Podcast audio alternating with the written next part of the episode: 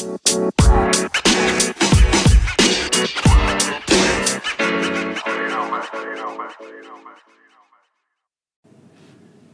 dobry, witamy Was serdecznie w kolejnym odcinku podcastu Corpo Landlord. Podcastu, w którym mówimy, jak inwestować w nieruchomości, pracując na etacie. Jest ze mną Darek Matczak. Cześć. Ja nazywam się Paweł Kurłowicz i jest jeszcze z nami gość. Witam serdecznie, Jarek Gulewski z tej strony. Jarek Gulewski. Jarek Gulewski jest e, naszym dzisiejszym gościem, dlatego że dzisiaj będziemy rozmawiać o inwestowaniu w specyficzny sposób, jakim jest budowanie nieruchomości. Czyli dzisiaj będziemy mówili o deweloperce i będziemy chcieli przede wszystkim poruszyć e, temat tego, jak budować nieruchomości, jak zajmować się deweloperką, pracując na etacie. Ja przypomnę, że ten e, podcast się składa z trzech części, także pierwsza podstawowa część to jest nasz główny temat. Kolejna to e, odpowiadamy na Wasze pytanie, które możecie nam zadawać na Facebooku, wpisując Corpo Landlord. A trzecia to mówimy o rekomendacjach Corpo Landlorda, czyli mówimy o rzeczach, które gdzieś tam nam się przewinęły przez ręce i nam się spodobały i stwierdziliśmy, że może Wam też będą się podobać. Zaczynamy. Zaczynamy. Jarko. Od czego zaczęła się Twoja y, przygoda z nieruchomościami? Bo to jest najczęściej zadawane przez nas pytanie, które najbardziej nas interesuje. Czy urodziłeś się już jako deweloper? Nie, absolutnie nie urodziłem się jako deweloper. E, jeżeli chodzi o branżę deweloperską, to zaczynałem w 2006 roku, e, pracując na etacie. E, no i na tym oto etacie pracowałem do 2013 roku.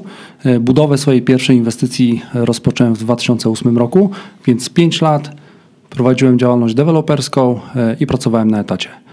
Do wow. 2013 roku, na chwilę obecną robię Zajmuję się tylko nieruchomościami, oczywiście już na, na działalności własnej. W tym momencie wiem, że zaprosiliśmy właściwą osobę do tego podcastu, bo staramy się mówić o tym, jak e, wykorzystywać nieruchomości do takiego skalowania swojej aktywności e, kariery, nie wiem, pod, podważa, pod, podwajania swoich, swoich oszczędności, no tutaj mamy osobę, która po prostu przez 5 lat robiła dwie rzeczy naraz, czyli budowała nieruchomości, a do tego pracowała na etacie. No to poczekaj, tak powoli w takim razie. Od, Pracowałeś na etacie, możesz zdradzić w jakiej, w jakiej firmie albo w jakiej branży chociaż? Tak, znaczy pracowałem w branży energetycznej i właśnie ta działalność deweloperska trochę się zaczęła no, z mojej pracy właśnie na etacie, ponieważ współpracowałem z deweloperami. E, zajmowałem się akurat e, gazem płynnym w dużej korporacji i między innymi moimi klientami właśnie też byli deweloperzy, którzy nie mieli dostępu do gazu z sieci miejskiej. I jeżdżąc na budowę postanowiłeś, a wybuduję sobie sam coś też, czy jak, jak to się zaczęło w ogóle? Skąd ten pomysł? Tak, bardzo dobrze się czułem na budowach. Okay. Widziałem, że... Ten zapach betonu. Tak, tak za, za, zapach betonu i też widziałem, jakimi samochodami oni jeżdżą i podobało mi się to, tak, ci deweloperzy. Takimi pick-upami. Tak, suwami i pick-upami. E, także no, pomyślałem, że skoro oni mogą, to dlaczego nie ja? No i tak się zaczęło właśnie. Okej, okay, ale rozmawiałeś z nimi najpierw, zdobyłeś jakąś wiedzę, czy po prostu kupiłeś kawałek ziemi i postanowiłeś iść na żywioł? Nie, to były bardziej takie luźne rozmowy. Oczywiście to nie było na zasadach mentoringu, że oni mi w tym pomagali, tylko ogólne rozmowy na temat e, właśnie branży, deweloperki. Często było tak, że nie rozmawiałem nawet z samymi właścicielami, tylko z ich koordynatorami. Tak? Oni byli bardziej wylewni. No i postanowiłem kupić działkę, kupiłem działkę i tak to się zaczęło. No dobra, kupiłeś działkę, ale to zacznijmy jeszcze raz od początku. Teraz jakbym ja chciał zacząć robić deweloperkę, to jak jak do tego podejść w ogóle? Jak, jak ty wtedy wiedziałeś, że to jest ta działka, którą chciałeś kupić? Podobnie jak ja. Musisz pojechać na budowę, poczuć ten zapach betonu. Jak ci się to spodoba, no to zaczynasz, tak? E, znaczy, jeżeli chodzi o rozpoczęcie takiej działalności deweloperskiej, no to na pewno ja tego akurat e, aż tak dogłębnie nie robiłem, jakbym robił teraz. Wielu rzeczy bym dzisiaj nie zrobił tak, w, ta, w taki sposób, jak, jak zrobiłem wtedy. Bo jeszcze Wam powiem, że e, wtedy miałem zdolność kredytową na 80 tysięcy, działkę kupioną za kilkanaście tysięcy e, i e, oszczędności też kilkadziesiąt tysięcy. No i zacząłem budowę za około 2 miliony, także... Grubo. Poczekaj. Dzisiaj bym się mocno zastanowił, aczkolwiek wtedy poszło. E, słuchajcie, Jarek do tej pory nie jest bankrutem, także, także dużo rzeczy muszą pójść jednak dobrze. I, I dodam jeszcze, że e, często jak na przykład sam uczestniczyłem w jakichś konferencjach, to bardzo, bardzo często osoby, które szkoliły, gdzieś tam przechodziły swoją karierę w ten sposób, że bankrutowały, później się podnosiły. Natomiast ja na szczęście nie zbankrutowałem, bardzo się z tego cieszę i mam nadzieję, że to nigdy nie nastąpi. E, Także... To nigdy nie pomaga w sprzedaży szkolenia. Wiesz, jakbyś mówił o tym, o, o takie głodne kawałki, że podniosłeś się, że tam musiałeś zastawić wszystko, że, że wymagało to od ciebie ogromnego poświęcenia i tak dalej, to wtedy wiesz, no ludzie by bardziej do tego podchodzili. Ja tak wiem, ale miałem na, na szczęście miałem tyle szczęścia, że, że nie zbankrutowałem. Nie, że... Oczywiście miałem bardzo stresujące, stresujące sytuacje, ale generalnie poszło, prawda? Ty dzisiaj... Yy możesz zdradzić, co, co dokładnie robisz, jakby czym się zajmujesz dzisiaj, w tym momencie? Bo wiemy, że pięć, y, tam ileś lat temu, pięć lat inwestowałeś w nieruchomości w deweloperkę e, i pracowałeś na etacie, ale w tym momencie co robisz? E, tak, na dzień dzisiejszy e, zajmuję się głównie branżą deweloperską. W chwili obecnej prowadzę cztery projekty deweloperskie na różnym etapie, w sumie na ponad 100 lokali. To są trzy inwestycje mieszkaniowe i jedna to są mikroapartamenty. Natomiast oprócz tego też wynajmuję mieszkania. Większość mieszkań, które wynajmuję, to sam wybudowałem. Wynajmuję je na pokoje, na krótki termin, na długi termin i oprócz tego też prowadzę szkolenia dla osób, które chcą rozpocząć działalność w branży deweloperskiej. Ile tych mieszkań, które wynajmujesz, wybudowałeś? E, wynajmuję 18 mieszkań, e, z tego wybudowałem 14, które wynajmuję. Grubo, grubo. To będzie dobry odcinek podcastu. Już o tym wiem. No dobra, ale to zacznijmy naprawdę jeszcze raz od tego początku. Jak tą pierwszą działkę kupiłeś i jak znalazłeś ekipy, jak to wszystko jakby wtedy wyglądało? E, to, inaczej, gdzie to kupiłeś? Bo ja wiem, że to jest pod Wrocławia, tak? E, tak, znaczy ja akurat e, w, pierwszą swoją e, działkę kupiłem w miejscowości, w której mieszkałem. To jest około 40 km od, od Wrocławia. Później inwestowałem w miejscowości, która bezpośrednio graniczy z Wrocławiem. W chwili obecnej dalej buduję w tej miejscowości, gdzie zaczynałem działalność deweloperską. Wtedy byłem Pierwszym deweloperem e, jest to mała miejscowość, kilka tysięcy mieszkańców, ale jest to miejscowość, e, która bezpośrednio przylega do miasta powiatowego. E, na dzień dzisiejszy deweloperów tam jest sześciu. Okej, okay, a czemu akurat tam? Jakby czemu tam zacząłeś? Dlatego, że znałeś to, to miejsce, czy wiedziałeś, że mieszkania się w jakiś sposób sprzedadzą, bo jest jakiś czynnik A, B, C?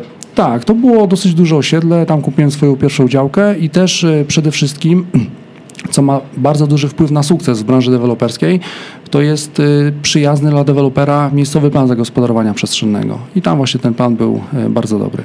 Co jest znaczy przyjazny plan, plan zagospodarowania y, przestrzennego? To taki plan, który pozwala bardzo dobrze wykorzystać potencjał działki. Okej, okay, co to znaczy wykorzystać potencjał działki? Czyli wybudować jak największą ilość mieszkań na jednej działce. Tak? Czyli akurat ja głównie robię budynki w zabudowie jednorodzinnej dwulokalowej, czyli szeregówki dwulokalowe. E, no i staram się, żeby na przykład e, na 10 arach wybudować 8-10 e, mieszkań, a nie wszędzie jest to, jest to możliwe. A jakie są ograniczenia? Na Zwykle? przykład wymagana ilość miejsc postojowych, powierzchnia zabudowy, wymagana powierzchnia biologicznie czynna, intensywność zabudowy. Także jest wiele tych czynników, które mają wpływ właśnie na to, czy ta działka będzie dla nas odpowiednia, czy nie. E, często na przykład moi uczestnicy zadają mi na przykład pytanie, Jarek, czy na przykład działka w miejscowości X, y, nie wiem, 10-arowa za 600 tysięcy to jest dobra cena czy zła? No, nie określa się tylko w ten sposób przez powierzchnię działki, lokalizację i cenę, tylko to, co jest najważniejsze, to plan miejscowy, ewentualnie warunki zabudowy, co można na tej działce wybudować. Tak? Jeżeli jest to działka, która kosztuje, nie wiem, 600 tysięcy i można na niej wybudować tylko budynek jednorodzinny wolnostojący, no to jest słaba cena, ale jeżeli można na niej wybudować, nie wiem, 20 lokali mieszkalnych, no to cena jest dobra. Także musimy przede wszystkim pamiętać, plan miejscowy, ewentualnie WZ to jest taka podstawa. Tak? Jeżeli ktoś w ogóle zaczyna dopiero działalność branży deweloperskiej, no to najlepiej, jeżeli zacząłby budowę na działkach, gdzie, że tak powiem, w sąsiedztwie budują deweloperzy. Tak? To są że tak powiem, sprawdzone tereny i tam można śmiało wchodzić, nie bójmy się konkurencji. E, Bardzo często jest e, tak, że e, uczestnicy moich warsztatów podchodzą do tematu w ten sposób, że mieszkają, załóżmy w jakiejś miejscowości, przyjmijmy 20 tysięcy mieszkańców, mówią tak, no generalnie u nas nie ma mieszkań, szwagier szukał mieszkania, nie mógł kupić, to ja tu zacznę budować, tak? No jak nie ma mieszkań, to znaczy, że ten teren nie będzie najlepszy do, do budowania. Jakby był to super teren, to już inni deweloperzy by tam dotarli. Także raczej odradzam taką sytuację, jeżeli ktoś dopiero zaczyna, budujmy tam, gdzie budują inni deweloperzy, tam jesteśmy na sprawdzonym gruncie, jak to się mówi, tak? Czyli nie szukamy strategii niebieskiego oceanu, Tylko podpinamy się. podpinamy się. No dobrze. E, ale ty zaczynałeś w czasach, kiedy nie było jeszcze ustawy deweloperskiej, prawda? E, tak, ja Teraz zaczynałem. Ustawa deweloperska. Oczywiście, tak. Ustawa to z znaczy? 2011 roku, która weszła w życie w 2012 roku, ile dobrze pamiętam, w kwietniu. E, No i jest to ustawa e, dotycząca ochrony praw nabywcy lokalu mieszkalnego lub domu jednorodzinnego. No przede wszystkim deweloper, jeżeli chce prowadzić działalność deweloperską, a dodam, że działalność deweloperska polega na tym, że y, sprzedajemy e, mieszkania podczas e, procesu budowlanego, ewentualnie wcześniej, ale musimy e, mieć pozwolenie na budowę, tak? Czyli mamy pozwolenie na budowę, możemy rozpocząć sprzedaż mieszkań. Nie musimy do końca budować i oczywiście też możemy pobierać środki, środki za te mieszkania w transzach od nabywców. Także ja uważam, że wprowadzenie ustawy deweloperskiej było naprawdę bardzo dobrym rozwiązaniem. E, Mimo, że ja zaczynałem bez ustawy, na początku e, nie podobało mi się to, że ta ustawa została wprowadzona, ale w perspektywie czasu jest to e, bardzo dobre rozwiązanie, szczególnie dla, dla nabywców mieszkań. Tak?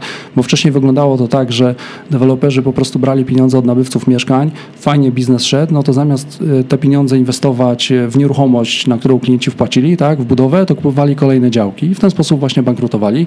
Natomiast ustawa deweloperska w znacznym stopniu to, to ogranicza. E, Ale rozumiem, że jeżeli ja bym chciał zacząć teraz, czy tam Paweł, e, budować cokolwiek, to musiałbym spełnić pewne warunki, żeby być tym deweloperem, tak? Jak to są warunki? No, przede wszystkim y, budować zgodnie z tą ustawą deweloperską, otworzyć rachunek powierniczy, otwarty lub zamknięty i podpisywać z klientami umowy przedstępne w formie aktów notarialnych jako umowy już deweloperskie. Okej, ale rozumiem, że potrzebna jest działalność gospodarcza, tak? Pod to? Tak. W formie spółki, czy... czy... Znaczy może być to osoba fizyczna prowadząca działalność, Okej. tu akurat forma jest dowolna. Dowolna. E, Najkorzystniejsza jest spółka, spółka ZO lub spółka zakomandytowa. Okej. Dobra. Czyli znaleźć działkę tam, gdzie jest przyjazny... Tak. Naj, najpierw zrobić taką analizę, tak? Okej. Czyli analizę, czy mamy czas, mamy pieniądze. Bo wiem, że są szkoleniowcy, którzy mówią, że można rozpocząć działalność deweloperską, czy inną, nie mając e, pieniędzy. No ja takiego sposobu nie znam niestety. E, W mojej ocenie trzeba mieć, jeżeli tak często mnie na przykład uczestnicy pytają, ile pieniędzy muszę mieć, żeby w ogóle rozpocząć działalność, e, to ja uważam, że tak środki, które wystarczą na zakup 40, e, 40-metrowego e, mieszkania, załóżmy, jeżeli budujemy we Wrocławiu, to we Wrocławiu, czy tam w okolicach Wrocławia, jeżeli w Warszawie, to, to w okolicach Warszawy. Ale przyjmijmy, że działka kosztuje 200 tysięcy, tak? Tak to się najłatwiej, najłatwiej liczy. Jeżeli działka kosztuje e, 200 tysięcy, to najlepiej jakbyśmy mieli. Ja mówię akurat o obszarach, gdzie ja buduję, tak? Czyli w okolicach Wrocławia działkę można kupić 10-arową za około 200-250 tysięcy, na której można wybudować, no załóżmy, albo bliźniaka dwulokalowego, albo szeregówkę, to już też zależy od terenu, więc potrzebujemy na pewno na zakup działki, na oczywiście wszystkie formalności, dokumenty, e, projekt e, i na rozpoczęcie budowy. E, Resztę możemy finansować e, z wpłat nabywców tych naszych lokali mieszkalnych.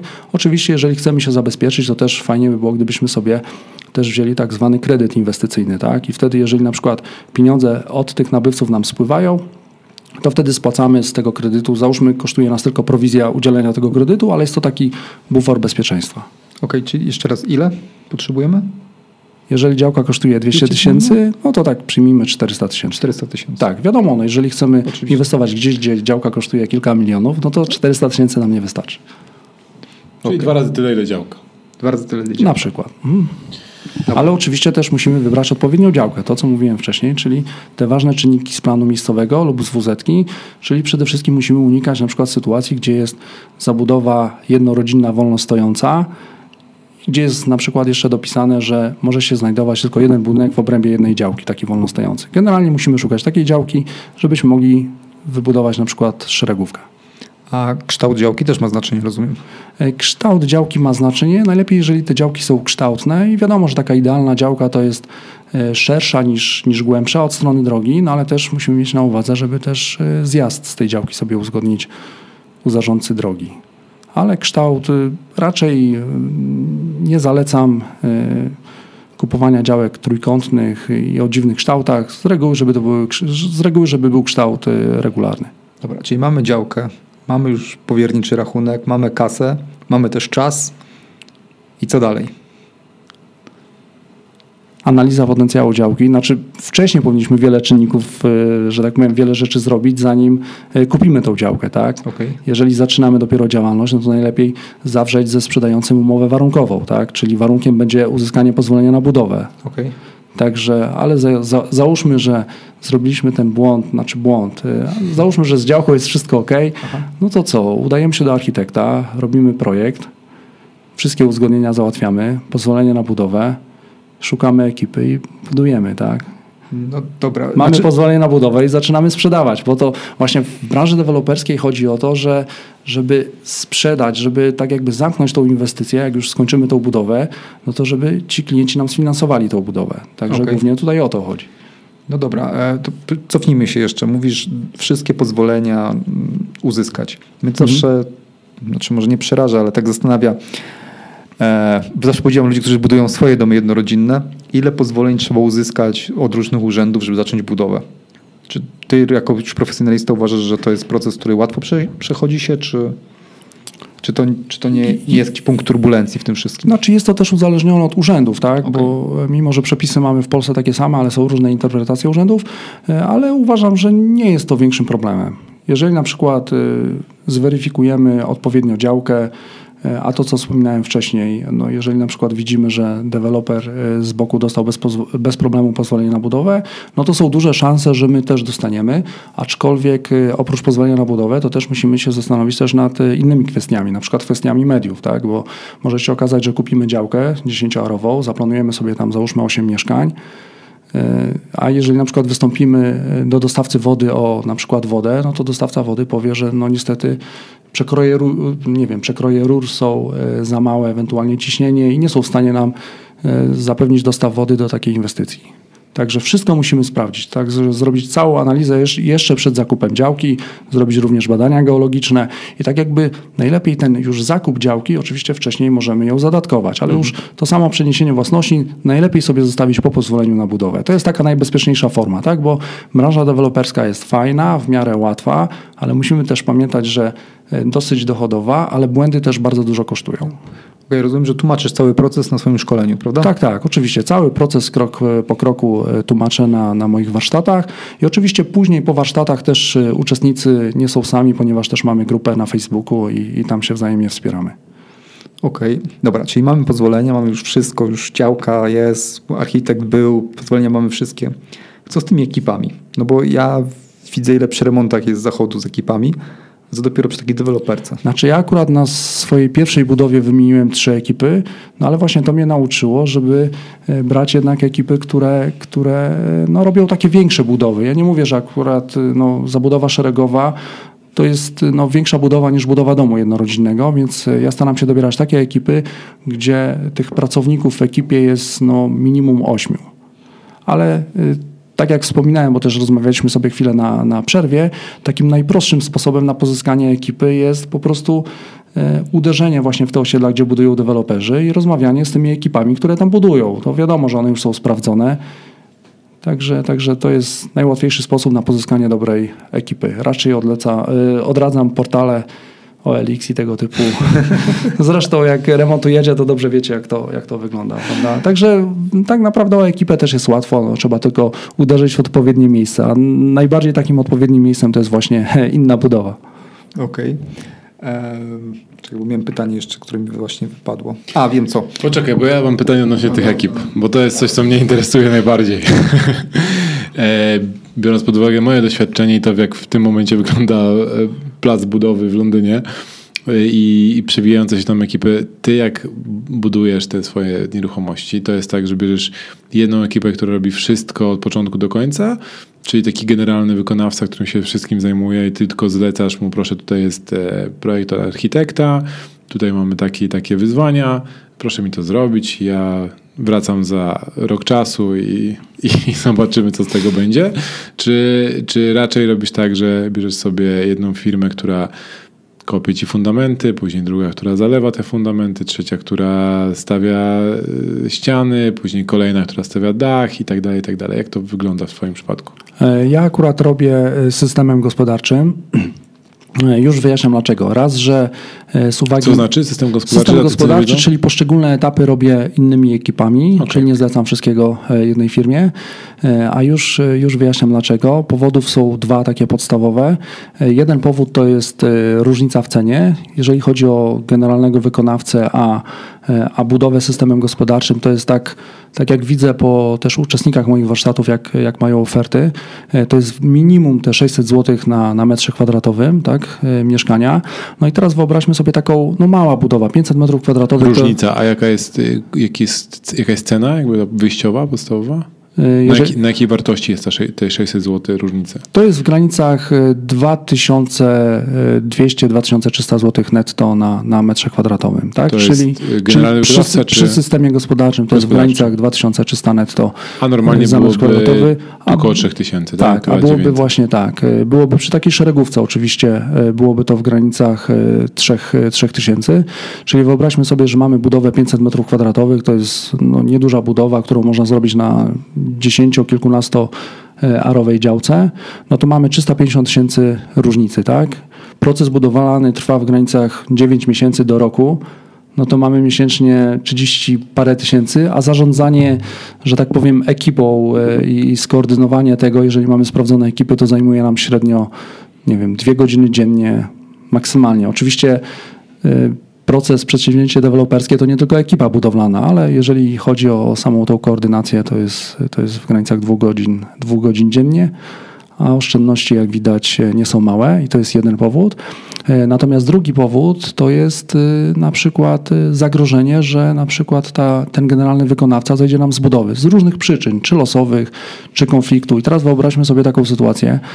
Mamy część mieszkań sprzedanych, mamy podpisane umowy z klientami, tak, te deweloperskie, więc wiadomo, terminy nas trzymają i nagle się okazuje, że z różnych przyczyn e, schodzi nam generalny wykonawca, bo na przykład, nie wiem, ludzie mu wyjechali za granicę do pracy i z dnia na dzień, czy z tygodnia na tydzień nam schodzi z budowy, no i na, wierzcie mi, a na przykład do końca budowy zostało 4 miesiące i ciężko nam będzie znaleźć kogoś, kto z dnia na dzień, czy z tygodnia na tydzień przejmie tą budowę i ją skończy w terminie. Natomiast e, jeżeli działamy e, systemem gospodarczym i na przykład zejdzie nam tynkarz czy instalator, to bez problemu znajdziemy sobie kogoś, ko- kogo podpłacimy trochę więcej, kto wejdzie nam szybko i ten etap e, skończy. Także dwa te główne powody to są właśnie koszty i no i to właśnie bezpieczeństwo zakończenia w terminie.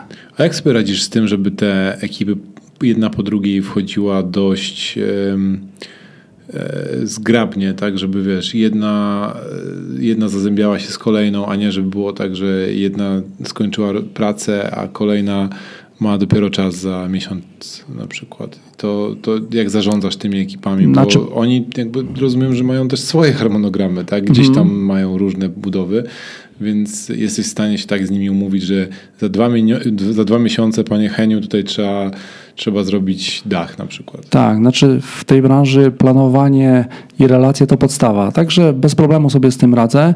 Oczywiście to tylko część jest takich, e, że tak powiem, e, etapów budowy, gdzie wchodzi ekipa po ekipie, ale część etapów jest, gdzie na przykład e, w środku możemy robić tynki, a na zewnątrz możemy robić infrastrukturę, ewentualnie nawet elewację, tak, jeżeli jest, jeżeli jest sezon letni. Także no, wszystko trzeba odpowiednio zaplanować, przygotować harmonogram i powinno się to spinać. Okej, Brzmi mówisz- łatwo, nie? No właśnie tak, to wszystko jest takie, takie proste. No, Znaczy, idziesz, powiem jakby- wam szczerze, bo wy tak y, duży nacisk położyliście na, na ten proces budowlany No. i okej, to też jest ważne, ale zauważcie, że bardzo dużo ludzi, którzy, no młodzi ludzie, którzy wchodzą w dorosłe życie, budują własne domy, jakoś to są w stanie spinać to, co dopiero ktoś, kto zrobił jedną, drugą czy trzecią budowę, wiadomo, że człowiek się cały czas uczy, tak? Ta pierwsza budowa może będzie, że tak powiem, trochę gorzej skoordynowana, ale te już kolejne będą lepsze. Jak widzicie, ludzie budują domy, także nie jest to nie, nie wiadomo jak skomplikowane. Okej, znaczy... y, Nie wiem, jakie wy macie doświadczenia swoim, ze, ze swoimi ek- Nie ekipami. pytaj, to, to po prostu wiesz, moglibyśmy nagrać te trzy odcinki pewnie. Może nagramy kiedyś. Ale e, wiesz, co mnie zastanawia jedna rzecz. E, bo już robisz któryś raz to.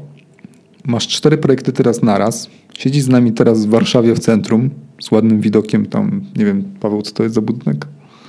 To teatr wielki. Teatr Wielki. No, no, no Teatr Wielki. E, i, I ile jesteś na budowach tych czterech? E, Znaczy, ta, znaczy, sprawa wygląda tak. Jeżeli chodzi o same budowy, to teraz są trzy, a jedna inwestycja jest w przygotowaniu, czyli czekam obecnie na pozwolenie na budowę. E, Jeżeli chodzi o moją częstotliwość przyjazdu na budowę, no to ja jestem codziennie, ale tylko dlatego, że mieszkam w bardzo bliskiej odległości, więc po drodze jadąc do biura mam budowy, ale tak naprawdę jak budowałem e, pod Wrocławiem, czyli, czyli miałem trochę dalej na budowę, to Wystarczyło być raz, dwa razy w tygodniu. Wszystko oczywiście zależy od ekip. Jeżeli akurat e, ekipy, z którymi ja współpracuję, to są ekipy zaufane, sprawdzone, współpracuję z nimi od kilku lat, więc e, nie ma tutaj żadnego problemu. Też musimy się nauczyć takiego cedowania pewnych rzeczy na, na innych. Tak? To podobnie wygląda we flipach, tak? czyli łatwo się dogadać z panem, że na przykład jak, e, nie wiem, będzie jechał do pracy, to żeby po drodze kupił sobie dwa worki kleju czy czegoś, co mu brakuje i, i w branży deweloperskiej wygląda to bardzo podobnie. A nie ma tylu dylematów, jakie płytki wybrać, czy jaki kolor, czy jaki kolor farby na ściany, czy, czy, czy inne Dobra, rzeczy. dobra, wiem, że są inne dylematy. No dobra, no to ekipy postawiły. Znaczy rozumiem, że sprzedaż zaczyna się już od momentu dos- dostania pozwolenia na budowę, zakładam, bo tak chyba mówi ustawa Tak, deweloperska. tak, oczywiście, że- tak. Zgodnie z ustawą trzeba mieć e, pozwolenie na budowę. I jak sprzedajesz? To znaczy, nie wiem, przez stronę, sam osobiście, jest ogłoszenie sprzedam. Jak to, jak to wygląda w ogóle? Tak, jeżeli chodzi o samą sprzedaż, no to jest to kilka kanałów. Z reguły te e, najskuteczniejsze są najtańsze. E, No oczywiście przez portale, przez współpracę z biurami nieruchomości. No i podstawa to jest też e, najtańsza i najbardziej skuteczna w mojej ocenie to jest banner na budowie, tak? Informacyjny o tym, że, że tutaj powstanie taka inwestycja, oczywiście z kontaktem do nas. Okej. I sprzedajesz zwykle przed zakończeniem projektu wszystkie mieszkania, czy jak to E, idzie? Różnie, bo w branży deweloperskiej też ważne jest to, żeby sobie pewne rzeczy regulować. Jak się za dobrze sprzedaje, jak się coś za dobrze sprzedaje, no to na kolejne mieszkania trzeba podnieść cenę. Także też nie o to chodzi, żeby wszystko e, sprzedać e, w miarę szybko. Trzeba to odpowiednio regulować. Akurat ostatnią inwestycję, którą skończyłem w czerwcu, 24 czerwca miałem, że tak powiem, zgłoszenie do nadzoru budowlanego.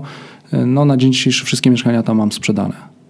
Większość, większość mieszkań staram się sprzedać podczas e, procesu budowlanego. Czy na twojej stronie albo na Facebooku zobaczymy jakby projekty jakieś, zdjęcia? Tak, tam? oczywiście. Znaczy na Facebooku, tak. Na moim fanpage'u Warsztaty Deweloperskie Jarosław Gulewski. E, Często coś wrzucam. E, Jeżeli chodzi o moją stronę, to jest wotus.pl, bo to jest akurat spółka, Okej. na, na którą obecnie buduję, tak. To zdecydowanie za prosto brzmi. Wiesz, bo my prowadzimy taki podcast, gdzie nie mówimy, jak łatwo stać się milionerem i być potentantem. Słuchajcie, w każdej branży pod, pod, podstawa to szukać rozwiązań, a nie generować problemy, prawda? Jasne, jasne, żartuję sobie, ale ja bym wrócił jednak na chwilę trochę do twojej historii, bo nie wierzę, że zawsze było tak kolorowo i jednak chcę od ciebie wyciągnąć trochę tych smaczków. Jakiś fuck up, no.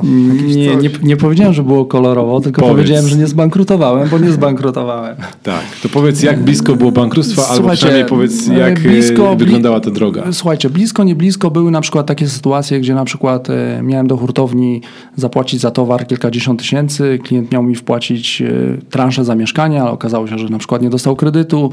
No jedynie takie sytuacje, prawda, jeżeli chodzi o te kwestie finansowe. Ja Natomiast- mam takie wrażenie, że, że ta analiza działki jest najważniejsza w tym całym procesie. Dokładnie, tak, oczywiście. Wiem, wiem jak to wyglądało. I to pod każdym względem, czyli Mhm. od na przykład y, analizy ceny działki do cen mieszkania, potencjału działki, lokalizacji, że tak powiem, e, sytuacji prawnej działki, e, badania gruntu, także działka, działka to podstawa, tak? No jednak jak wiemy, działka kosztuje często kilkaset tysięcy i, Ale robisz akurat- to sam, czy masz jakiś tam zestaw ludzi, na przykład prawnika, No- kogoś tam i tak dalej, którzy ci No pomagają w nie, no procesie? badania geologiczne zlecam dla, dla No geologa. oczywiście E, tak, Wiesz ale- co, analizę robię sam, sam ewentualnie z projektantem. Analizę działki. No lokalizację robię sam, tak, no bo wiem jak jest zlokalizowana. E, To, co wspominałem wcześniej, czyli, czyli jeszcze przed zakupem działki musimy się zorientować jak z mediami. Mimo, że możemy widzieć, że te media gdzieś tam przechodzą obok działki, ale musimy być pewni, że te media są w stanie zasilić naszą inwestycję, jeżeli jest to inwestycja większa niż, niż tylko dom jednorodzinny. Kurde, jak mówisz, to jest takie, takie proste i takie płynne. No ja właśnie tutaj siedzę obok i przeglądam działki. W momencie zaraz zapytam, wiesz, czy, czy ta działka jest ok. No dobrze, no to y, powiedziałeś o jednej rzeczy, która się wydarzyła gdzieś tam y, na przestrzeni lat, ale powiedz jeszcze, ja cały czas chcę wrócić do tej historii, bo mm, te historie drogi są najfajniejsze, bo to, że w tym momencie po tych y, ilu latach, od momentu kiedy zacząłeś? Znaczy działkę kupiłem w 2006 roku. E, 13 Natomiast e, tak, w siódmym zacząłem e, tak naprawdę analizować kwestie projektu. W ósmym rozpocząłem budowę, czyli 13 lat to jest bardzo dużo czasu na to, żeby, żeby popełnić mega dużo błędów i nauczyć się bardzo dużo. I podejrzewam, że w tym momencie rzeczywiście jest tak, że dla ciebie to nie stanowi żadnego problemu i wręcz gdzieś tam tylko do, e, dopracowujesz niektóre szczegóły. Natomiast ja bym chciał jednak posłuchać, znaczy ja troszeczkę słyszałem tej drogi na, w miejscu, w którym się spotkaliśmy, czyli na mieszkaniczniku. Natomiast gdybyś nam tak chociaż krótko opowiedział o tym, jak wyglądały te poszczególne etapy. Od czego zaczynałeś na początku? Powiedziałeś, że kupiłeś działkę, wybudowałeś, ale co wybudowałeś i jak to dalej później szło? Czy cały czas budujesz to samo, czy to jest, bo teraz mówisz, że już to są większe projekty, tak? Tak. Jak, Znaczy, jak to się po- rozwijało? Powiem Wam szczerze, że e, moja pierwsza inwestycja to była naprawdę no, bardzo głęboka woda, tak? bo tak jak wspomniałem, mając e, kilkadziesiąt tysięcy działkę i kilkadziesiąt tysięcy zdolności kredytowej, e, projektant mi zaprojektował e, zespół budynków jednorodzinnych dwulokalowych. To było e, 10 mieszkań czyli pięć szeregówek po dwa mieszkania. I oczywiście pytałeś też o błędy i sporo błędów popełniłem przy tej inwestycji. Pierwszym takim podstawowym błędem, że nie do końca wykorzystałem potencjał tej działki. E, Druga taka ważna rzecz to, że zrobiłem garaże podziemne w zabudowie jednorodzinnej. Także e, jeżeli chodzi na przykład o garaże podziemne w zabudowie jednorodzinnej, to musimy mieć na uwadze, że wybudowanie takiego garażu podziemnego jest znacznie droższe niż wybudowanie normalnej kondygnacji mieszkalnej. E, Natomiast no, sprzedaż garażu, no, za ile taki garaż możemy sprzedać? Załóżmy za 1500 zł za metr, przynajmniej tam na tych obszarach, gdzie ja buduję. Natomiast metr kwadratowy mieszkania sprzedajemy za ponad 4000 za metr. Także e, błędy takie, które popełniłem podczas e, tych swoich inwestycji, no to przede wszystkim no, garaże podziemne, tam gdzie robiłem, w dwóch inwestycjach akurat robiłem e, garaże podziemne i to były takie błędy, ale to był błąd, który po prostu no, nie kosztował mnie za wiele, natomiast obniżył mi jedynie marżę, tak? No dobrze, To czyli... nie był błąd, który mógł położyć firmę. Znaczy, nie, jakby nie zrozum mnie źle, bo ja też nie chcę, Mhm. żeby, żebyś, żebyś teraz e, odczuł, że ja na zawsze wszelką cenę chcę wyciągnąć z ciebie błędy, które popełniłeś, pokazać, gdzie tutaj Kulewski popełnił błędy, bo Mhm. to nie jest tak kolorowo, tylko bardziej mi chodzi o to, że wszyscy, co robią e, coś, czego nigdy wcześniej nie robili, spotykają na swojej drodze jakieś potknięcia, jakieś takie, wiesz, Nie, no, ciężkie o- sytuacje. Oczywiście nieodpowiednie ekipy też dobierałem, które musiałem zwalniać, ale to są... Natomiast to tylko pokazuje, jak słuchasz tej drogi od, od kogoś, tak? To tylko pokazuje, że jeżeli zaczniecie coś nowego robić, to na pewno będą problemy, tak? Tylko, że wszyscy mają te problemy w pewnym momencie swojego życia, na pewnym etapie i pewnie jakbyś w tym momencie zaczął budować wieżowce, tak? Które tam 40-piętrowe, to Obecnie miałbyś tylko tak zwane leżące, tak? leżące. Dobra, to jakbyś Tak, zaczął budować stojące. mówi, tak, na szeregówkę się mówi le, leżące wieżowce. To, to, to, to byś miał trochę inne problemy. Chodzi mi tylko o to, że te problemy też nas wzmacniają i, i, i jakby nie można się ich bać na samym początku, tak, że nie, bo to, to tego to w, za deweloperkę to się nie biorę, bo tam na pewno się znajdą jacyś nieuczciwi kontrahenci, na pewno się znajdą jakieś ekipy remontowe, które mi to położą, Tylko a w ogóle najgorsi to są pamiętajmy, że- urzędnicy. Pamiętajmy, że w branży deweloperskiej to my płacimy, a nie nam, prawda? Tak. Więc, No tak. Więc kwestia nieuczciwych kontrahentów Tak. oczywiście nie jest całkiem wyeliminowana, ale jest ograniczona. Ciekawostka tylko. E, ostatnio byłem u notariusza. Ostatnio byłem u notariusza i e, coś tam kupowałem, nieważne co, ale rozmawialiśmy w przerwie i on mówi, że w, e, miejsce postojowe w rewitalizowanej kamienicy w centrum Warszawy. Wiesz, jaka jest obecnie taka cena, którą on widział, najwyższą? E, miejsce postojowe. W centrum Warszawie? Warszawy, tylko że w takiej kamienicy odnowionej jakby. Myślę, że około 70 tysięcy. 150. O, drożej niż mieszkanie. Drożej niż mieszkanie zaczyna Gdzieś się robić, więc... na, e, w innych miastach. Znaczy pewnie koszt wybudowania jest też duży, ale to po prostu cena mi powaliła, bo to jest większość samochodów nie jest tyle warta. Ale druga sprawa. Jest, zadam samo pytanie, co Paweł trochę inaczej. Jakbyś teraz miał zaczynać, Mhm. byś mógł się co- cofnąć w czasie i spotkać e, Jarka 13 lat temu, to co byś mu powiedział, żeby zrobił inaczej jakby? Y, Na pewno Jarek nie pchaj się w garaże podziemne. Przy zabudowie jednorodzinnej to jest podstawa, tak? Y, Nie rób za dużo tarasów, które są gdzieś tam O. narażone na, na, na wodę. Okej. E, Okej. No i przygotuj się lepiej finansowo, tak? Żebyś nie musiał się zastanawiać, czy ci klient płaci transzę, czy nie. Okej. Czyli większa poduszka po, e, finansowa. Tak, na pewno. A ty w ogóle robiłeś coś wcześniej z nieruchomościami? Bo mówisz tak, y, pracowałem w, w korpo, e, miałem coś tam wspólnego z deweloperami, spodobało mi się ich samochody, więc e, zaczynam e, deweloperkę, kupuję działkę za małe pieniądze i kup, robię ogromny projekt jak, za jak, na tamte, jak na tamte czasy, to jeżeli chodzi o cenę działek, działki, to nie była taka za małe pieniądze, bo po prostu inne ceny były wtedy działek. Y, Wiesz co, To jeżeli... małe w, porównaniu do, wiesz, do całej inwestycji, tak? Tak, tak, Jeżeli tak. mówisz, że za kilkadziesiąt tysięcy kupiłeś działkę, a całość e, była warta 2 Tak, miliony, ale no to wszy- wszystkie, mieszkanie, e, wszystkie mieszkania sprzedałem podczas e, procesu budowlanego, inwestycyjnego, więc to się bez problemu, e, bez problemu spięło. E, Co wcześniej robiłem? E, No miałem też taki, znaczy epizod. e, Sprzedawałem garaże blaszane, ale czy to są nieruchomości, to są bardziej ruchomości, tak? Bo jeżeli ktoś na przykład sobie jak budował... blaszane, to, to Tak. można je przenieść. Tak, tak, dokładnie. Także, także też e, tym się, tym się zajmowałem. Ja was bardzo przepraszam za ten dźwięk. Nie mam pojęcia, co to jest. To chyba jest klimatyzacja w pomieszczeniu, w którym e, siedzimy. Nie mamy na to kompletnie e, żadnego, to rozglądamy się, ale nie, nie mamy żadnego przycisku, nie mamy na to żadnego wpływu, także bardzo was przepraszamy. Na niektóre rzeczy nie jesteśmy w stanie wpłynąć, ale jesteśmy w stanie wpłynąć na kolejne e, pytanie do Jarka. I powiedz mi, jak dalej to wyglądało? E, wybudowałeś, powiedziałeś, że sprzedałeś. E, Tak, tak. Znaczy sprzedałem w trakcie budowy. To trakcie jest bardzo budowy ważne, oczywiście, bo oczywiście i- tych dwóch milionów nie miałem na budowę. Aha. I co dalej? No i kolejna inwestycja. Taka sama, czy oprócz E, tego, że garaże były naziemne Nie, razem? już wam powiem. Kolejną inwestycją e, to był budynek wielorodzinny na 14 mieszkań, e, a już znowu kolejną była szeregówka i znowu popełniłem ten błąd z garażami podziemnymi, ale już sobie tak to zapamiętałem, że już tego rodzaju błędów absolutnie nie popełniam i głównie robię budynki jednorodzinne, dwulokalowe w zabudowie szeregowej. To jest taki mój główny Dwulokalowe, czyli na dole jest mieszkanie, u góry mieszkanie, tak? Właśnie, często mnie pytają też e, uczestnicy warsztatów, czy jak z kimś rozmawiam, to pytają Jarek, e, jak robisz e, na dole mieszkanie, na górze mieszkanie, czy na przykład obok mieszkania.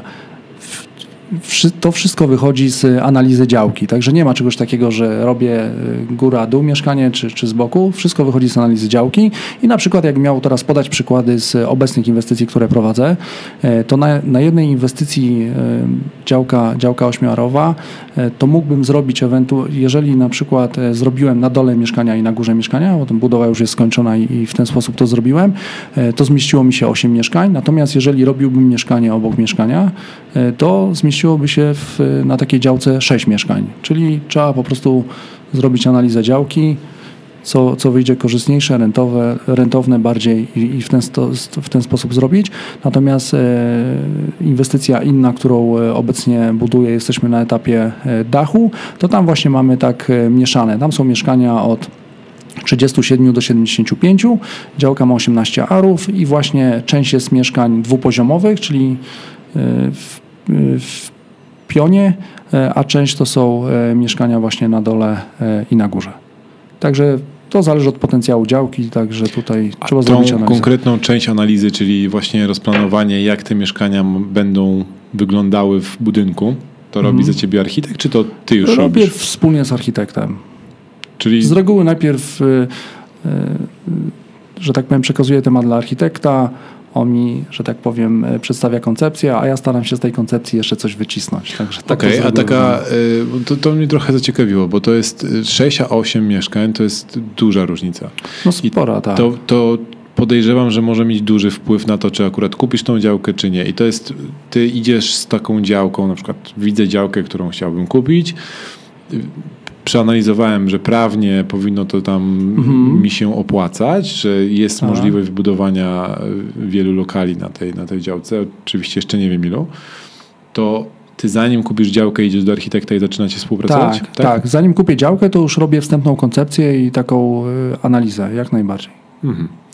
I, I później jak zobaczysz, ile tych mieszkań może być, a jest tak, że na przykład urzędy mają jakiś wpływ na to, ile tych mieszkań może być, jeżeli to, bo masz jakieś ogólne... e, e, Wynika to z planu miejscowego, ewentualnie z y, warunków zabudowy.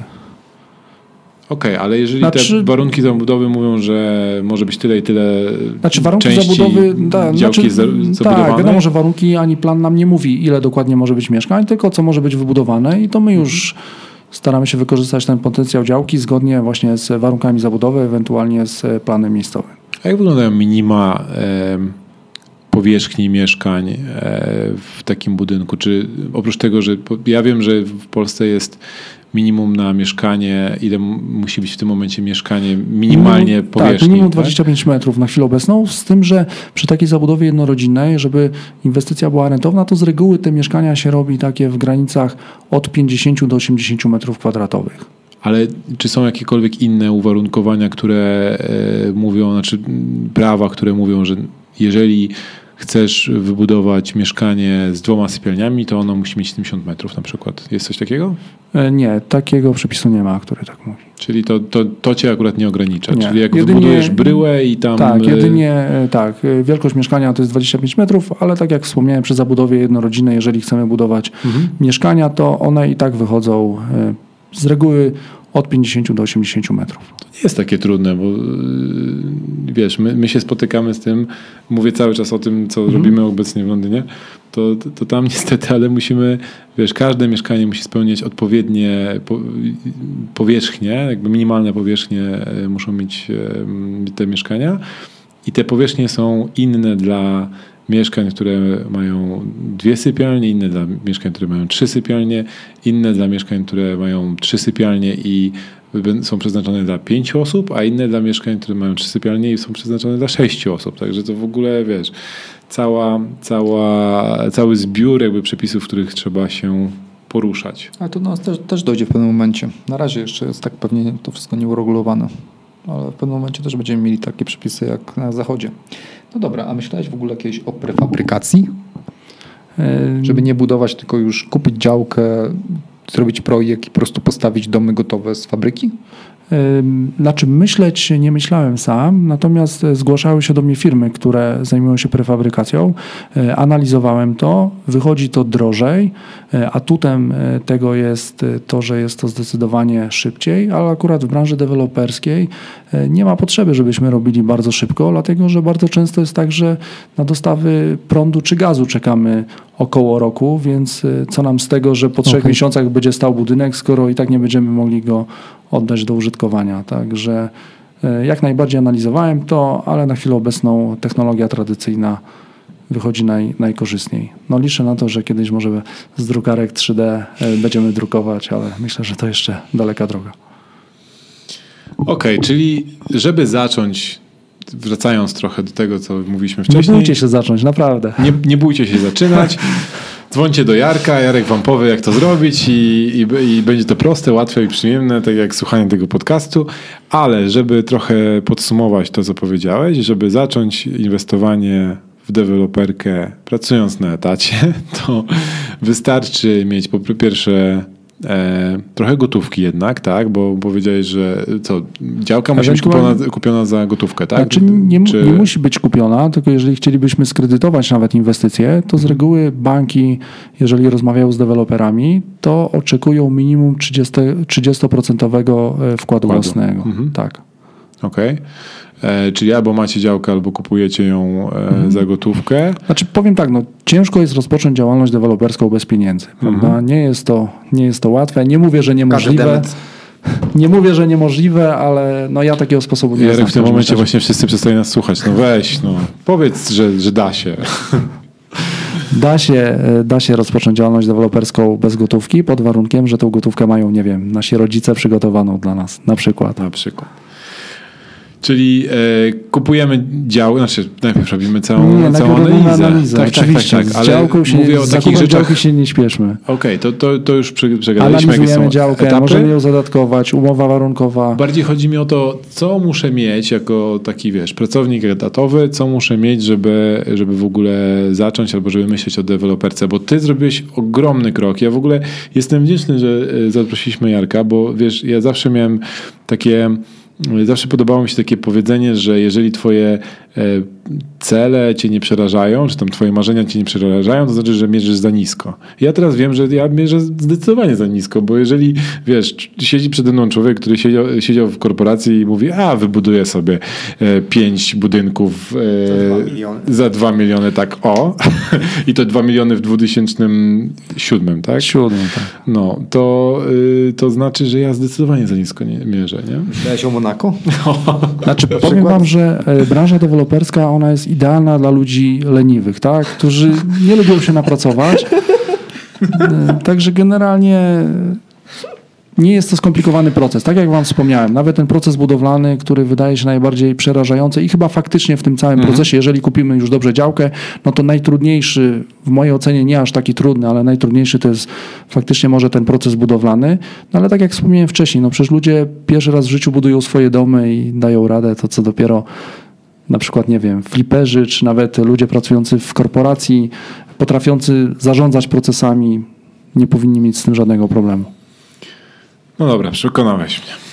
Przekonałeś mnie, mam nadzieję, że przekonałeś resztę słuchaczy, e, że warto jest e, próbować chociażby tą drogą. Nie, tutaj nie ma próbować. Tu jak zaczynamy, robić, to już jedziemy. Robić, tak? robić, robić. Także to się nie da, nie da spróbować, a branża ogólnie jest bardzo wciągająca, także ja już kilka razy myślę, a po co mi to, przecież już mogę żyć ze swoich mieszkań, które wynajmuję, ale to nie jest takie łatwe. No właśnie. Kręci. Co, co dalej? Jakby, U mnie? Tak. Mówiłeś też teraz, że budujesz też mikrokawalerki, tak? Tak, teraz o, tak. Obecnie buduję mikroapartamenty i trzy inwestycje mieszkaniowe. No i dalej będę budował. No ale właśnie czemu mikrokawalerki? I co znaczy mikrokawalerka? Ile to jest e, metrów? tak, jeżeli chodzi o te mikroapartamenty, to są e, lokale usługowe tak naprawdę, ale to jest coś e, w rodzaju pensjonatu hotelu i tam nie ma ograniczeń co do, co do wielkości takiego apartamentu. Akurat moje mikroapartamenty najmniejszy ma 14 metrów kwadratowych. Okej, okay, ale one są gdzieś w mieście większym? Czy... One są przy strefie inwestycyjnej. Okej. Okay. Także planuję zrobić taką hybrydę, tam będzie krótki najem, y, średni i długi. No dobra, ja zdecydowanie mam niedosyt tego wszystkiego, bo e, czuję, że, że wygląda to z Twoich ust, brzmi to bardzo prosto. Chciałbym Wam naprawdę powiedzieć, że jest to trudne, no ale no tak nawet szukam ale teraz tak... w głowie, co było takiego trudnego i nic mi nie przychodzi. To jest trik sprzedażowy. Musimy iść na warsztaty. Tak. No i właśnie chciałem o tym porozmawiać, bo wiem, że ty mówisz na warsztatach, jak to się robi. Fajnie, że masz tak mocne doświadczenie, tam szerokie doświadczenie. E, gdzie można na te warsztaty się zapisać? Na przykład na, na mojej stronie warsztatydeweloperskie.pl. E, znaczy, jeżeli chodzi o branżę deweloperską, to tak jak wspomniałem, ona nie jest skomplikowana. Można też to zrobić e, samemu. Tak? Ja głównie na warsztatach uczę, jak zamiast 300 tysięcy na przykład zarobić na inwestycji, zarobić 600, prawda? Mhm. I to jest takie główne główne klub warsztatów. No i oczywiście też e, mówię o tym całym procesie, tak? E, inwestycyjnym, czyli właśnie od tej analizy po obsługę posprzedażową, tak? bo później mhm. mamy oczywiście zakup działki, formalności, projekt, proces budowlany, sprzedaż i później jeszcze tą obsługę e, posprzedażową. Także cały proces w branży deweloperskiej od A do Z. Gdzie prowadzić te szkolenia? Głównie e, we Wrocławiu. Okay. A kiedy jest najbliższe? Najbliższe warsztaty są 7-8 września. 2019 roku, Tak. bo to Kolejne w grudniu. nagranie Ja mam robię- nadzieję, że będzie dostępne przez długie, długie lata, więc najbliższe jest e, dw- jeszcze raz kiedy? We wrześniu, 7-8 września. 7-8 września 2019. Kolejne w grudniu robię raz, raz na kwartał. Raz na kwartał. Sobota, niedziela. Sobota, niedziela. Tak, sobota, niedziela są to dwudniowe. Darek się właśnie zapisuje. Nie. To jest coś, co na pewno będziemy Idealny musieli. pode mnie jestem leniwy. Tak. Słuchaj, to wszystko się zgadza. Zgadza się. Ty, ty tyle pieniędzy, co potrzeba na działkę, to ty prze, prze, przewalasz przez weekend. No, także spoko. Czy masz jeszcze jakieś pytania naszego gościa, Darku? Nie. W tym momencie nie. Czy nasz y, gość by chciał coś jeszcze powiedzieć? Bo może jest coś, czego nie poruszyliśmy, a ty byś chciał na przykład podzielić się ze słuchaczami albo z nami jakimś czymś, co, co jest ciekawe, jeżeli chodzi o deweloperkę, albo jakiś y, nie wiem, smaczek z tej, z tej branży jeszcze. Znaczy to, co powiedziałem wcześniej, e, branża jest bardzo fajna, ale musimy mieć na uwadze to, że błędy bardzo dużo kosztują.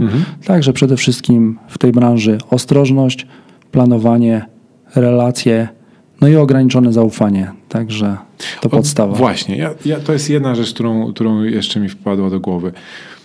Bo dzisiaj jest taka koniunktura bardzo sprzyjająca.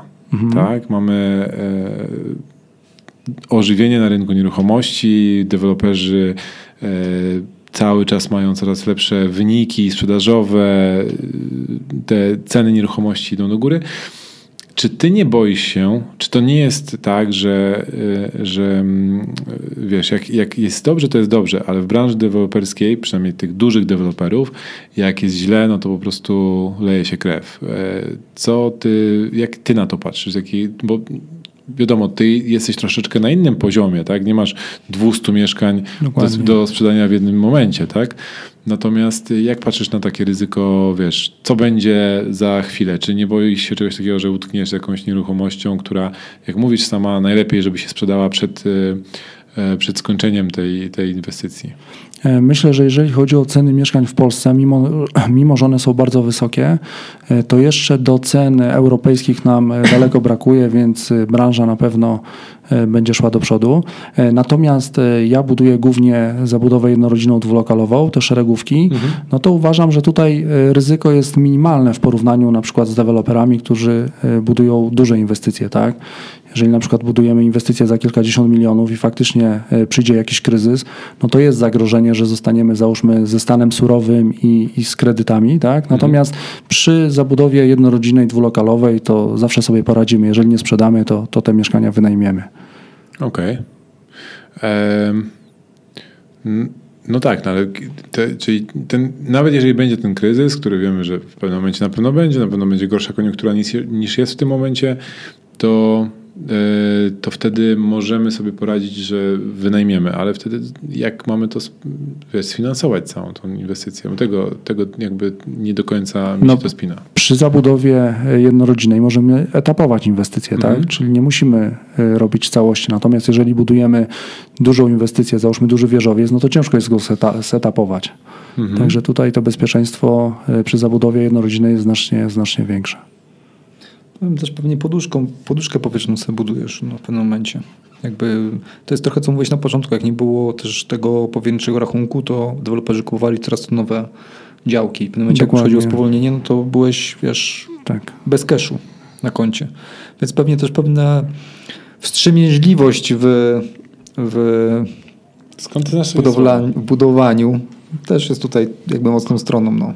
Oczywiście e, w branży deweloperskiej e, no, również są zagrożenia, tak? I właśnie ta utrata jakby płynności finansowej jest e, no, jednym z tych zagrożeń. No, wystarczy, że na przykład banki wstrzymają kredytowanie, tak? No jednak myślę, że około 80 przynajmniej w małych miastach to jest nawet więcej, no ale 80-90% to są jednak klienci kredytowi. Czyli w najgorszym przypadku zostaniemy z działką. Z mieszkaniami. Albo z działką, tak? Bo mieszkaniami do wynajęcia. nie dostaniemy kredytu. Tak, dokładnie. A jakbyśmy robili dużą inwestycję, no to, to zostajemy z kredytem i stanem surowym. Okej. I tym optymistycznym akcentem przechodzimy do kolejnej części naszego podcastu, czyli pytania od naszych e, słuchaczy. I to jest chyba coś, co Jarku Ciebie zainteresuje, znaczy co jesteś w stanie jakoś nam pomóc, bo mówisz o działkach, a, my z działkami nie mamy za dużo wspólnego. E, oprócz tego, że gdzieś tam widzieliśmy jakieś ogłoszenia. E, napisał do nas Krzysztof. Panowie, dobra robota w podcaście, dużo dobrej wiedzy, postarajcie się tylko nagrywać trochę głośniej. Wiem, już chyba to ogarnęliśmy po 14 e, odcinkach, wreszcie nam się udało, co może dzisiaj już słychać. Także przepraszam was wszystkich za to, co się działo do tej pory, natomiast no, my też się ciągle uczymy. Mam pytanie. Możecie odpowiedzieć tutaj, możecie odpowiedzieć w podcaście. Oczywiście, że w podcaście. Mam działkę budowlaną w gminie Siennica, okolice Mińska Mazowieckiego, którą chcę sprzedać, żeby mieć pieniądze na inwestycje w mieszkania. To nie moja okolica, nie znam tego rynku i nie chcę ją poznawać, więc dałem to do lokalnej agencji nieruchomości. Od maja 2018 roku zero efektu. Cenę obniżyliśmy o około 40%. Czy to jest moment, kiedy powinienem ich pogonić? Mieszkam w Pruszkowie i naprawdę wolę odpalić procent agencji niż tam dojeżdżać. Poradźcie, proszę, Krzysztof. Masz jakiś pomysł, Jarku? No, przed, przede wszystkim e, akurat uważam, że e, sprzedaż na wyłączność e, nie jest dobrym pomysłem dla agencji, także warto też rozeznać temat samemu, jeżeli chodzi o, o tą nieruchomość. Natomiast ja w ogóle nie znam tej okolicy, gdzie jest ta działka. No i przede wszystkim ta osoba powinna wiedzieć, czy tam się w ogóle coś buduje, jeżeli chodzi o, o branżę deweloperską. Znaczy, mm, Ale uważam, że na pewno dobrym pomysłem jest e, to, że chcę tą działkę sprzedać, a nie planuję tam budować, jeżeli tam się załóżmy nic nie buduje, bo e, często uczestnicy warsztatów właśnie e, próbują budować, e, planują przynajmniej budować na działkach, które mają, załóżmy otrzymali tam, nie wiem, w spadku, odziedziczyli, e, a bardzo często jest tak, że lepiej jest tą działkę sprzedać i kupić inną o lepszym potencjale, prawda? mhm. mi się może okazać, że na przykład tam e, można wybudować tylko jeden budynek, tak? Na przykład, albo na przykład nie ma takiego popytu, tak? I na przykład ceny mieszkań się kształtują, nie wiem, 3000 z haczykiem, a, a jeżeli na przykład mielibyśmy dzisiaj sprzedawać po 3200, gdzie sama budowa z działką może kosztować y, podobnie, tak? A też nie o to chodzi, żeby, No żeby no, nie zarobić na inwestycji albo zarobić mało. Czyli jest jakaś granica, od której momentu y, opłaca się? Mówiłeś, że jeżeli mieszkania są za 3000 zł, to rzeczywiście nie warto budować. To warto. od ilu warto? Znaczy, ja y, zawsze to analizuję w ten sposób i zalecam uczestnikom warsztatów, żeby y, liczyli to w ten sposób i kupowali takie działki, gdzie marża wyjdzie minimum 1500 zł na, na metrze kwadratowym. To jest takie minimum, to jest bardzo łatwe do osiągnięcia, ale, ale jest to takie minimum. Czyli od, 5, od 1500 zł wzwyż to powinna być marża na, na metrze kwadratowym mieszkania. Okej, no bo to daje nam jakąś poduszkę na pomyłki po prostu, prawda? I błędy. No generalnie też y, właśnie no, daje nam przede wszystkim y, odpowiednią zyskowność, tak? No dobra. To co, jedna rzecz, Tak. która nam pomaga? rzecz. To co? Może nasz gość najpierw. Jedna rzecz, która nam pomaga w biznesie albo chcielibyśmy się pochwalić. Masz jakąś rekomendację, Masz którą jakąś możesz rekomendację? powiedzieć naszym słuchaczom? Którą się po, po, podzielić jakimś wiesz, No, taj, tajnym myśl- sposobem na wyszukiwanie działek. Znaczy, y, myślę, że ogólnie w biznesie na pewno pomaga edukacja, tak? Jak wszędzie. E, Jeżeli chodzi o sposób na wyszukiwanie działek, e, to portale internetowe to jest oczywiście taki standard, ale też warto przejechać się, że tak powiem, w teren. E, Mi się udało kilka takich działek kupić, gdzie na przykład kupiłem je z tablicy informacyjnej i sprzedam działkę. Czyli tak zwany POM, powolny objazd miasta.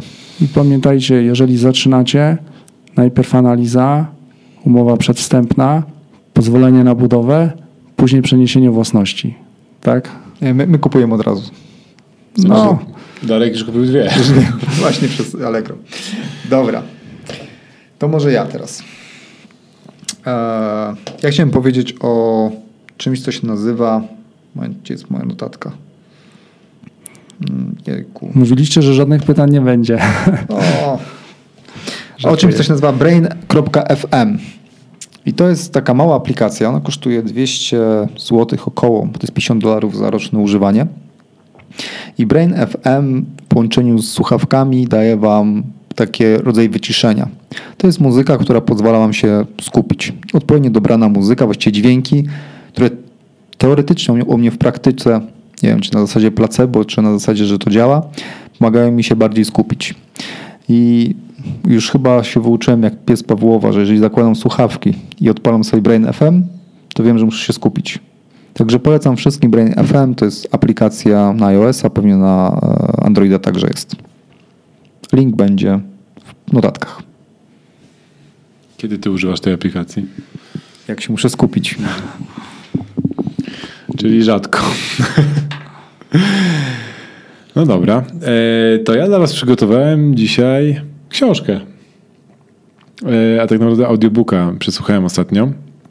Nie wiem, czy kojarzycie, ale jest e, taki program telewizyjny w amerykańskiej telewizji Bravo FM, nie, Bravo TV, jakoś tak to się nazywa. Jest coś takiego jak Million Dollar Listing i jest wersja New York, chyba od tego się w ogóle zaczęło i teraz już jest tam kilka innych spin-offów, które mówią o innych miastach w Stanach, ale ta wersja w Nowym Jorku chyba jest najbardziej popularna i oglądaliście może, Jarek, Darek? Nie. Nie, nie. okej. Okay. To jest, jest sobie taki reality show o trzech agentach nieruchomości, którzy sprzedają nieruchomości o bardzo, bardzo e, dużej cenie. Od miliona wzwyż. E, swoją drogą, jak się popatrzy, ile tam kosztują nieruchomości, to czasami e, może to, e, to, to zadziwić. Natomiast jedna z tych gwiazd tego programu nazywa się Ryan Serhant i Ryan napisał książkę. Znaczy, nie wiem, czy tam nie jest tak, że każdy z nich już po sześciu, sześciu sezonach tego, tego, tego programu napisał książkę, ale akurat Ryana książkę dorwałem na Audible i posłuchałem sobie, co tam Ryan mówi. I Ryan jest typowym sprzedawcą. On z nieruchomościami, oprócz tego, że sprzedaje e, nieruchomości, to nie ma za dużo wspólnego. Znaczy, on, on, nie mówi tam nic o tym, że on inwestuje w nieruchomości, sam posiada czy, tak dalej. Zresztą mówi o tym, że przeniósł się do Nowego Jorku, jak był e, jakoś świeżo po studiach, chciał e, zostać aktorem. E, to aktorstwo mu nie wyszło, bo okazało się, że jest tak dużo e, chętnych do bycia aktorami w Nowym Jorku, że jest tak duża konkurencja, że ciężko się przebić.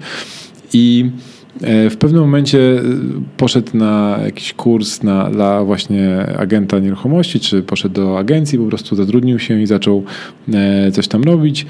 I teraz w tym momencie ma jedną z, po już kilku ładnych latach, ma jedną z najbardziej e, produktywnych albo produktywnych agencji, agencji, które sprzedają najwięcej nieruchomości e, w Nowym Jorku, a nawet chyba w całym stanie i tam jeszcze w Stanach, w Stanach jakichś innych e, graniczących z Nowym Jorkiem.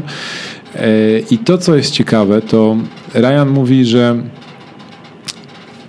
jedynym, jedyną rzeczą, która daje ci przewagę w sprzedaży, to jest po prostu bardzo ciężka praca. I cała książka jest o tym, jak on musiał zapierdalać przez te kilkanaście lat, żeby dojść do tego miejsca, w którym jest teraz. I jak ktoś szuka w tej książce jakichś wie, wiecie, jakichś takich smaczków, jakichś technik do tego, żeby, e, żeby sprzedawać łatwiej, przyjemnie i w ogóle jak być sprzedawcą, kiedy jest się leniwym, to w ogóle zapomnijcie o tym. Ta książka mówi tylko o tym, że jak wiele rzeczy, czynności musicie wykonywać, jak być zaangażowanym, żeby, e, żeby powiększać swoje, swoje zasięgi, e, liczbę sprzedaży, wolumeny sprzedaży, ceny nieruchomości itd. Tak itd. E, między innymi taką koncepcją jego jest to, że musisz mieć jak najwięcej. E, on mówi o, o, o żonglowaniu kulkami I, i musisz mieć jak najwięcej tych kulek w powietrzu, musisz nimi żonglować, bo nie wiadomo w którym momencie akurat dana kulka spadnie w twoje ręce i to będzie ta sprzedaż, tak? Więc y, mówię o tym, że im więcej jesteś zaangażowany, im więcej osób y, poznajesz, im więcej osób jesteś w stanie sprzedać tą informację o tym, że ty sprzedajesz nieruchomości, więc może akurat oni potrzebują, albo ich znajomi potrzebują, tym y, masz szansę na to, żeby odnieść większy sukces w, w sprzedaży. Mówi też o tym, jak ważne jest e, powracanie do klientów, czyli tak zwany follow-up e, i jeszcze parę innych technik, których warto przeczytać. Sama książka jest dość krótka, nie ma tam nic szczególnie takiego odkrywczego, ale to, co mi się najbardziej podobało, to właśnie o tym, jak on mówi, że w sumie to jest proste, o ile jesteś na tyle zmotywowany, żeby po prostu dawać z siebie wszystko i bardzo, bardzo mocno zapieprzać. Jak się nazywa książka jeszcze raz? Jak się nazywa książka? Sell it, czyli tak jakbyś e, chciał sprzedać, like Serhant, czyli nazwisko gościa, który E, który mm, tą książkę napisał, który jest agentem nieruchomości. Swoją drogą, e, jak e, będziecie mieli okazję gdzieś dorwać chociaż jeden odcinek Million Dollar Listing New York, to polecam. Oczywiście jest bardzo, jak to dużo w jak to często w amerykańskiej telewizji, jest bardzo wiele scen, które jest reżyserowanych, natomiast Samo to, jak y, oni pokazują te, te apartamenty w, na Manhattanie, ile one kosztują i jakie ludzie mają w ogóle pomysły, e, jak te apartamenty urządzić i co w nich zrobić, jak chociażby na przykład otwieraną ścianę na, cała ściana, która jest otwierana na, na jedną z głównych ulic Manhattanu e, i staje się e, takim wielkim e, tarasem. No, po prostu niewiarygodne rzeczy. Oni też bardzo często współpracują z ogromnymi e, deweloperami właśnie i pokazują trochę życie tych deweloperów, jakby jak, e, jak wyglądają ich projekty. No, ciekawa, ciekawa rzecz. Do obejrzenia. Przeczytam. Przeczytam. Posłuchasz. Przesłuchasz, znam cię. Nie będziesz czytał, będziesz słuchał.